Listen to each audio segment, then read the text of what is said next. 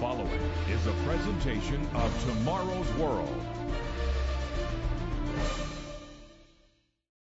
Many who read the Bible are confused and bewildered by the strange symbols that it uses. Maybe you've even been a little uncertain yourself.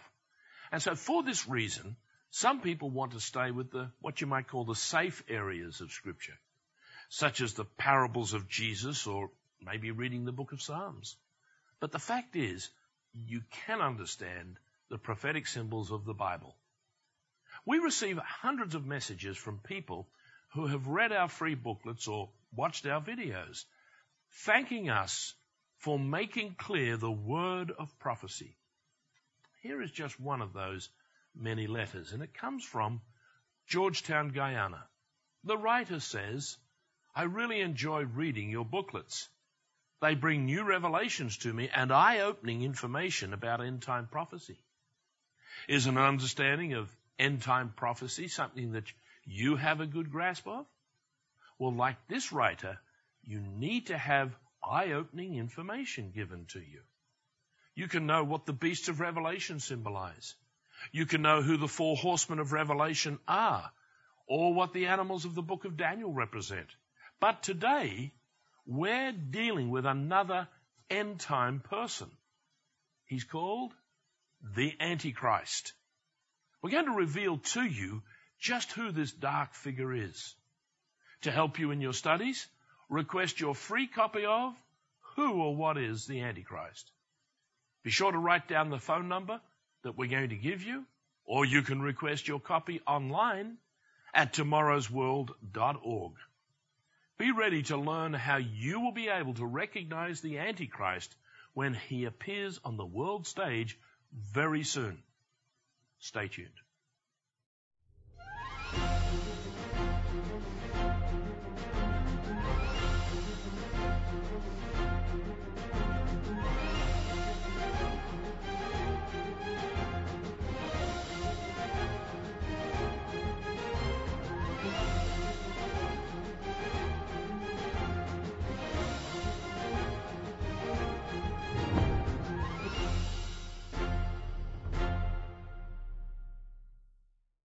A warm greetings to our Tomorrow's World viewers, and especially if you are joining us for the first time. For centuries, artists have tried to imagine what the Antichrist might look like. People imagine him to be a fork-tailed dragon, or they've believed that certain popes have been this person. Whatever the ideas are, it's clear that people are confused about this shadowy figure from the book of Revelation. The Bible refers to the Antichrist on four occasions. The one who will become the Antichrist, however, is mentioned on other occasions. In one place, he is called the man of sin, because that's exactly what he is. The total and complete opposite of our Savior, Jesus Christ. Anti means opposite or against, and this person who will be the most evil person who has ever lived is most probably alive today, waiting in the background for his moment of power on the earth. Maybe right now, he doesn't even know that he will become that person. But God has a plan for him to be preeminent right at the end of this age and work in cooperation with Satan the devil in a desperate effort to destroy this world. But he won't succeed because Jesus Christ will return to the earth to restore God's wonderful government. People these days virtually never give a thought to the fact that there is a real devil who is Satan, the enemy of God. He has cleverly duped people into believing that he does not exist. But, my friends, he does exist. And only God's true servants know of and have experienced the evil workings of this wicked being. Let's notice 1 John chapter 5 verse 19. We know that we are of God and the whole world lies under the sway of the wicked one. Did you know that Satan the devil is the God of this world? He's the wicked one who has spread religious confusion and lies throughout the world. He's capable of strongly influencing people's minds with all evil, but he can make it look like it's all goodness and light. Actually, I've had personal experiences with this evil being and his demons. And let me tell you, he is real. In Matthew 8, we're given the amazing account of Jesus confronting two demon possessed men. Let's notice in verse 29 where it says, And suddenly they cried out, saying, What have we to do with you, Jesus, you Son of God? Have you come to torment us before the time? These twisted beings are incapable of repentance, but instead they pursue a futile existence of hatred, anger, and spiteful disobedience. Their leader is the fallen archangel whose name is Lucifer, and it means light bringer. But now God calls him Satan or adversary. He's fast approaching a critical time, which we read about in Revelation chapter 12 and verses 7 to 9. And war broke out in heaven. Michael and his angels fought with the dragon. And the dragon and his angels fought, but they did not prevail, nor was a place found for them in heaven any longer. So the great dragon was cast out, that serpent of old called the devil and Satan, who deceives the whole world. He was cast to the earth, and his angels were cast out with him. Verse 12 confirms his cruel fate. Woe to the inhabitants of the earth and the sea, for the devil has come down to you, having great wrath, because he knows that he has a short time. Now we have set the stage for what is coming. So let's get down to the facts of how they will unfold over the next few years. Antichrist will be a product of his age. In a world of secularism, religion has become redundant. Evolution has replaced the need for men to believe in a creator who reveals to us how to live our life. Suddenly, economic collapse will lead people to a time far worse than the Great Depression. Without heating, families will be left freezing in bitter winter temperatures. Food cupboards will be left bare, and soon there will be widespread disease and famine. And into this world, the Antichrist will come. And we meet him in 2 Thessalonians chapter 2 verse 3. Let's read that. Let no one deceive you by any means, for that day will not come unless the falling away or rebellion comes first. And the man of sin is revealed, the son of perdition. What does perdition mean? Well, according to the International Standard Bible Encyclopedia, volume 4, it denotes the final state of ruin and punishment, which forms the opposite to salvation. This man's fate is predetermined. It ends in disaster. But before this ignominious end, he does achieve incredible notoriety. Verse 4 tells us, who opposes and exalts himself above all that is called God or that is worshipped, so that he sits as God in the temple of God, showing himself that he is God. And a hallmark of this person will be his theology. He preaches lawlessness. Verses 9 and 10 read the following.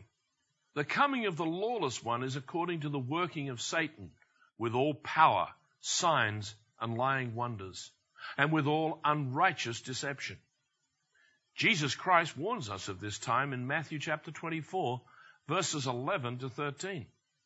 Then many false prophets will rise up and deceive many. And because lawlessness will abound, the love of many will grow cold. But he who endures to the end shall be saved. People will reject the knowledge of the true God and his righteous and holy way of life outlined by the Ten Commandments. This charlatan, known as Antichrist, will carry people away into abject wickedness. In 2 Thessalonians chapter 2 verses 11 and 12, it concludes with, and for this reason God will send them strong delusion, that they should believe the lie, that they all may be condemned who do not believe the truth, but had pleasure in unrighteousness. At that time, Any pretense of appearing to be religiously good will be abandoned. This person will expose the hypocrisy of the false church for what it is. Request your free copy of Who or What is the Antichrist. This booklet will provide vital information on who this influential person is and how he will deceive the world with his mystical religious signs. Here's the information you need to request.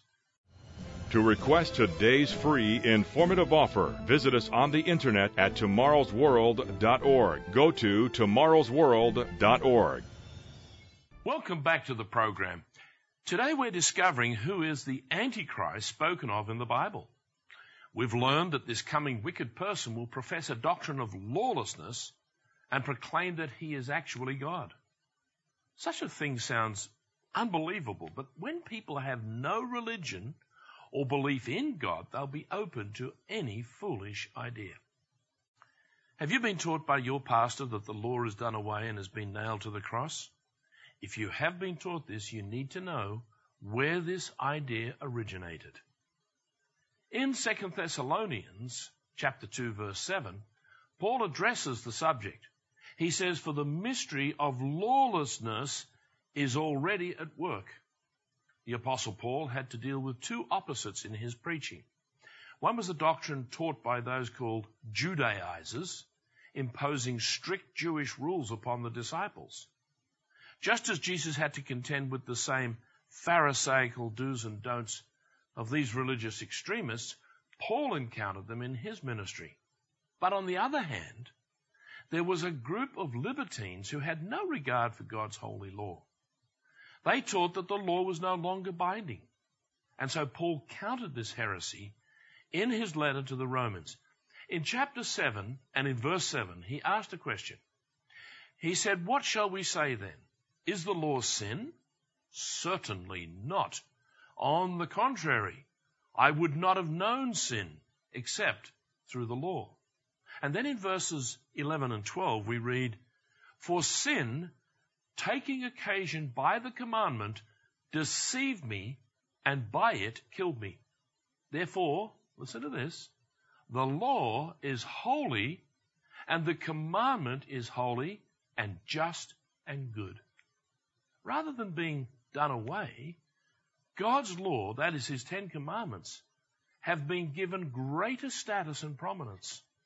God tells us that I will put my laws in their mind and write them on their hearts. And I will be their God and they shall be my people. That's in Hebrews chapter 8 and verse 10.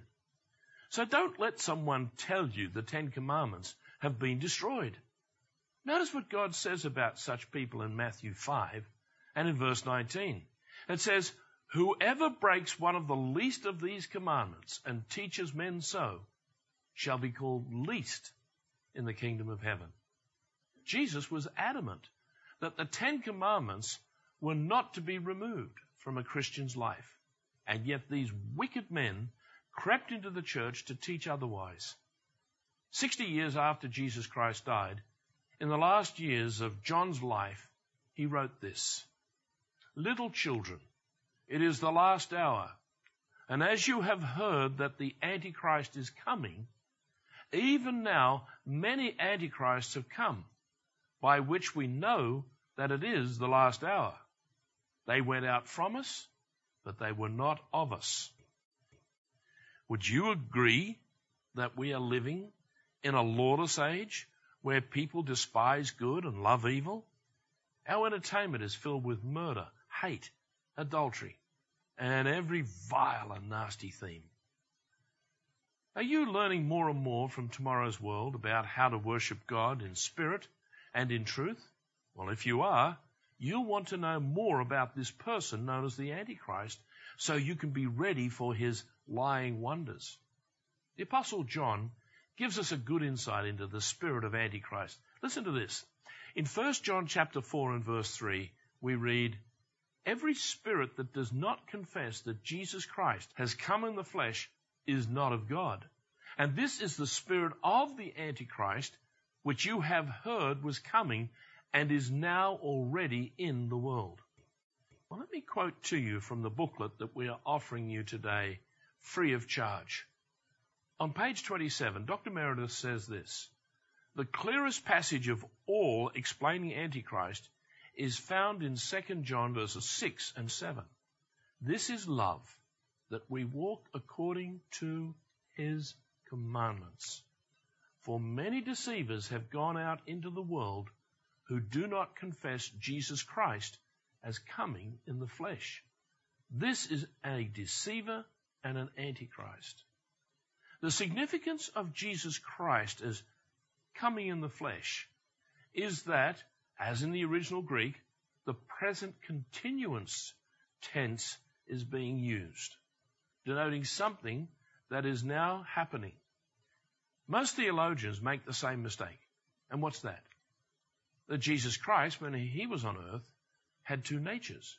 One, they say, was the nature of man given to him through his mother, Mary. The other was the nature of God. But is that what the Bible reveals? My friends, the free booklet we are offering today, Who or What is the Antichrist, is essential for you if you don't want to be deceived. You need to know how to be ready when this dynamic personality comes on the world scene. So you are able to have the wisdom to avoid this religious deception. To request today's free informative offer, visit us on the internet at tomorrowsworld.org. Go to tomorrowsworld.org. Welcome back. Early in the history of the Roman Church, soon after it was constructed by Constantine from biblical elements mixed with old pagan practices, there were several councils in which key doctrines were established. The first and most important was the Council of Nicaea in 325 AD. The purpose of this council was to establish Sunday as the universal day of worship. They declared that any person claiming to be a Christian who kept the seventh day Saturday Sabbath was to be cut off from all contact with those who were the new Roman Christians. So what had been the accepted day of worship, that is Saturday, was now thrown out as Jewish. But it wasn't Jewish. It was God's Sabbath. And in its place, the old Roman Sunday was adopted. Then followed the Council of Chalcedon, where a definition for the nature of Christ was to be established. The Roman Church opted for the idea that Jesus had two natures, which meant that it was impossible for him to sin. Because God cannot sin, it was impossible for Jesus to sin. But the Bible tells us the following For we do not have a high priest who cannot sympathize with our weaknesses, but was in all points tempted, even as we are, yet without sin. That's in Hebrews chapter 4 and in verse 15.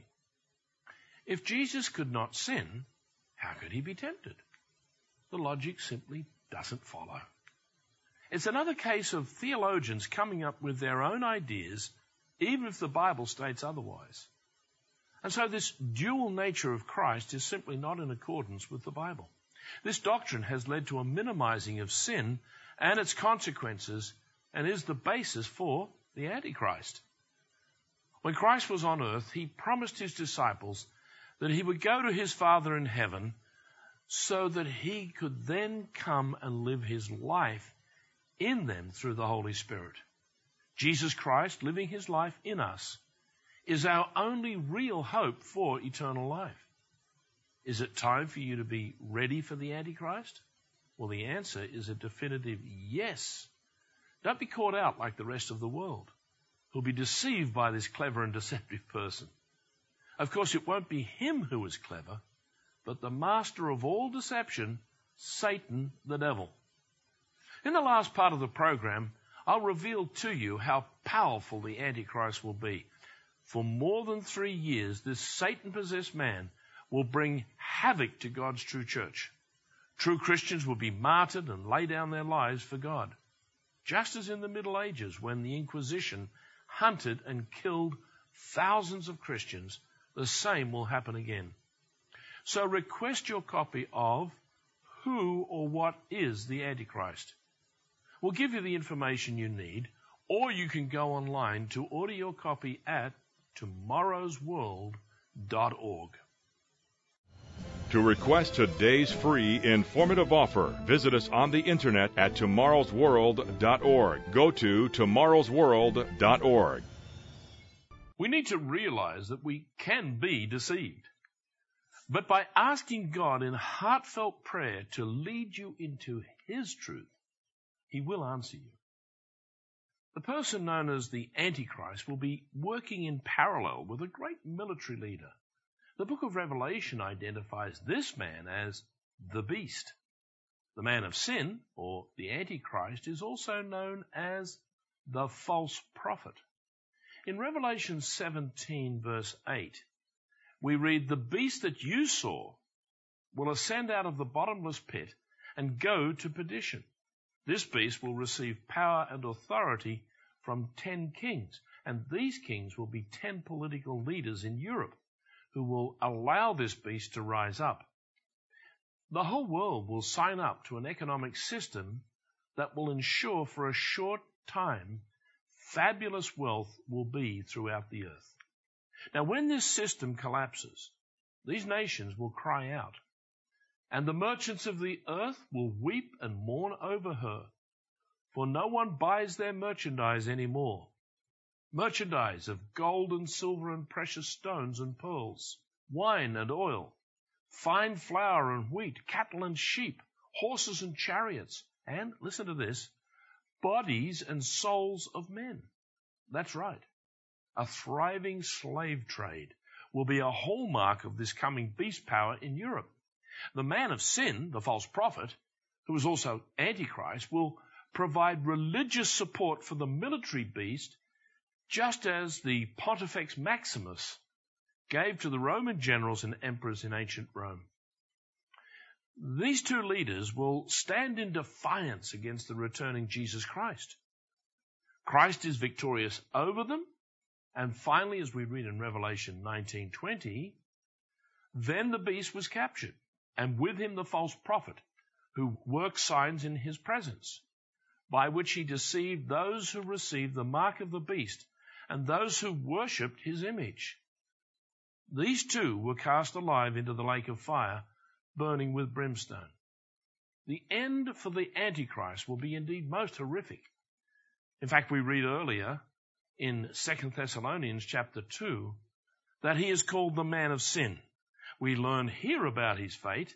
Let's notice verse 8. And then the lawless one will be revealed, whom the Lord will consume with the breath of his mouth and destroy with the brightness of his coming. He will leave in his place the shattered lives of people who will have been a part of his perverse and wicked way.